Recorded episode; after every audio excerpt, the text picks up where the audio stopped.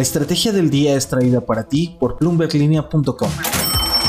Muy buenos días. La semana inicia con una cumbre muy relevante en materia de cambio climático. También vamos a hablar del PIB al tercer trimestre en México, su estimación oportuna, el estado de salud financiera de Facebook, Apple, Amazon, Netflix y Alphabet.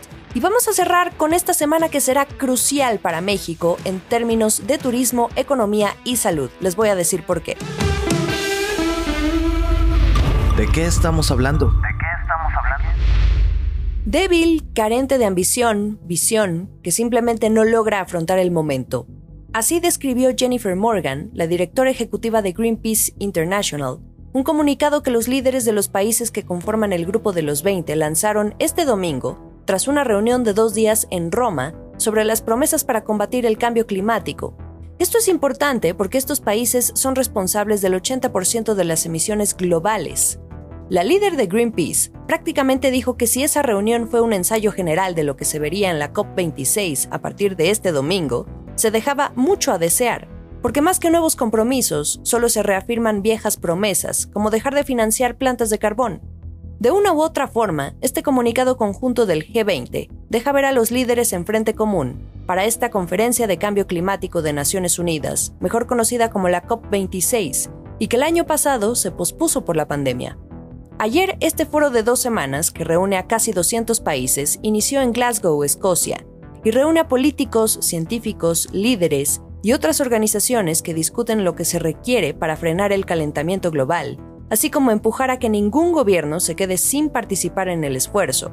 Recordemos que hay un acuerdo vigente, el Acuerdo de París, que debe evaluarse cada cinco años, y la COP26 es la primera oportunidad para hacer corte de caja y ver cómo va este tratado, en otras palabras, los países y también las empresas deben demostrar cómo están cumpliendo el objetivo principal de no permitir que la temperatura de la Tierra supere los 2 grados centígrados. Lo ideal es que se mantenga en los 1.5 para 2030. Se espera que de aquí surjan compromisos tangibles. Y hay una matemática en todo esto. El mundo tiene 8 años para reducir las emisiones al año de gases de efecto invernadero en 28 gigatoneladas, o aproximadamente la mitad de ese total. El problema es que, a pesar de que sí hay esfuerzos en materia de energías renovables y a una transición más eléctrica, no está siendo suficiente. Ahora, ¿por qué se cree que esta cumbre dejaría a desear? Ayer tuvimos una primera señal. China dijo que no ha actualizado sus objetivos de lucha contra el cambio climático, de ahí que se piense que no habrá una acción global más ambiciosa. De este tema estaremos escuchando estos días y les iré platicando las conclusiones a las que se van llegando. Esto es el dato del día. La semana pasada estuvimos hablando de esta estimación oportuna del crecimiento económico de México al tercer trimestre, su estimación oportuna. Bueno, pues el viernes por fin tuvimos la noticia. Mostró una ligera contracción de 0.2%. El resultado es negativo si se compara con el crecimiento estimado por la mediana de los economistas encuestados por Bloomberg. México lucha por regresar a los niveles previos a la pandemia tras sufrir su peor recesión en casi un siglo por este motivo. Pero Hacienda se mantiene firme en su compromiso de que el PIB para el cierre de este 2021 sí va a crecer 6.3%. Al menos eso lo transmitió el subsecretario Gabriel Llorio, quien dice que pese a este retroceso no piensan hacer ajustes a su previsión. Este fue el dato oportuno. Falta el dato revisado, el definitivo, que se dará a conocer a finales de este mes. Temporada de reportes. La parte más intensa de la temporada de reportes en México y el mundo ya llegó a su fin la semana pasada, pero no podemos cerrarla sin darles un breve resumen de cómo les fue a las empresas de tecnología que todos conocemos. Facebook, Apple, Amazon, Netflix y Google. ¿Cómo les fue al tercer trimestre? Empecemos por la empresa de Mark Zuckerberg, próxima a llamarse Meta. Tuvo buenos ingresos, los creció y así ha venido en el último año porque el encierro en pandemia le benefició mucho para que las personas estuvieran más conectadas a sus servicios. Pero hay algo que hoy le preocupa y esa es la nueva actualización del software de Apple que le da a los usuarios más control sobre cómo se rastrea su actividad en línea. Y esto es algo fundamental para Facebook, porque la utiliza para mandar anuncios específicos a las personas. Recordemos que ese es su verdadero negocio.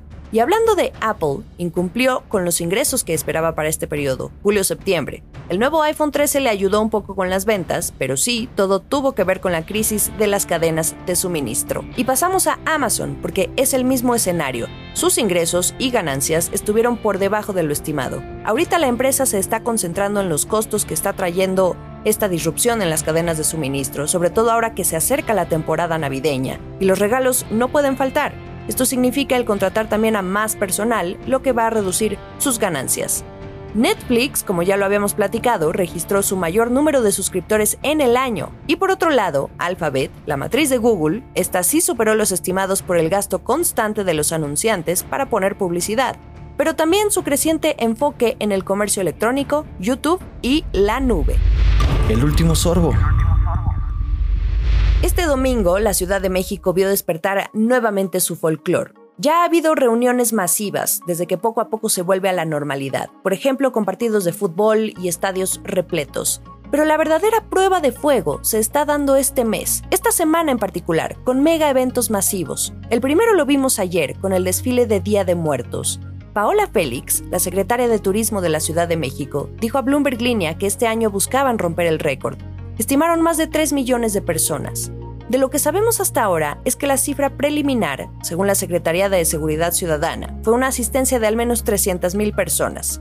Un poco lejos de esa meta, pero como quiera que sea, esto es un termómetro de cómo la vida regresa, ahora sí, a la normalidad.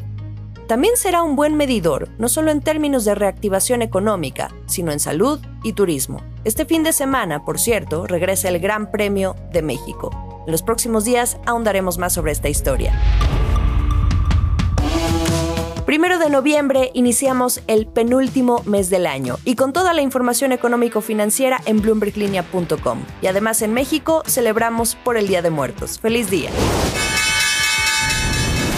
Esta fue la estrategia del día, escrito y narrado por Jimena Tolama, producido por Arturo Luna y Daniel Hernández. Que tengas un día muy productivo.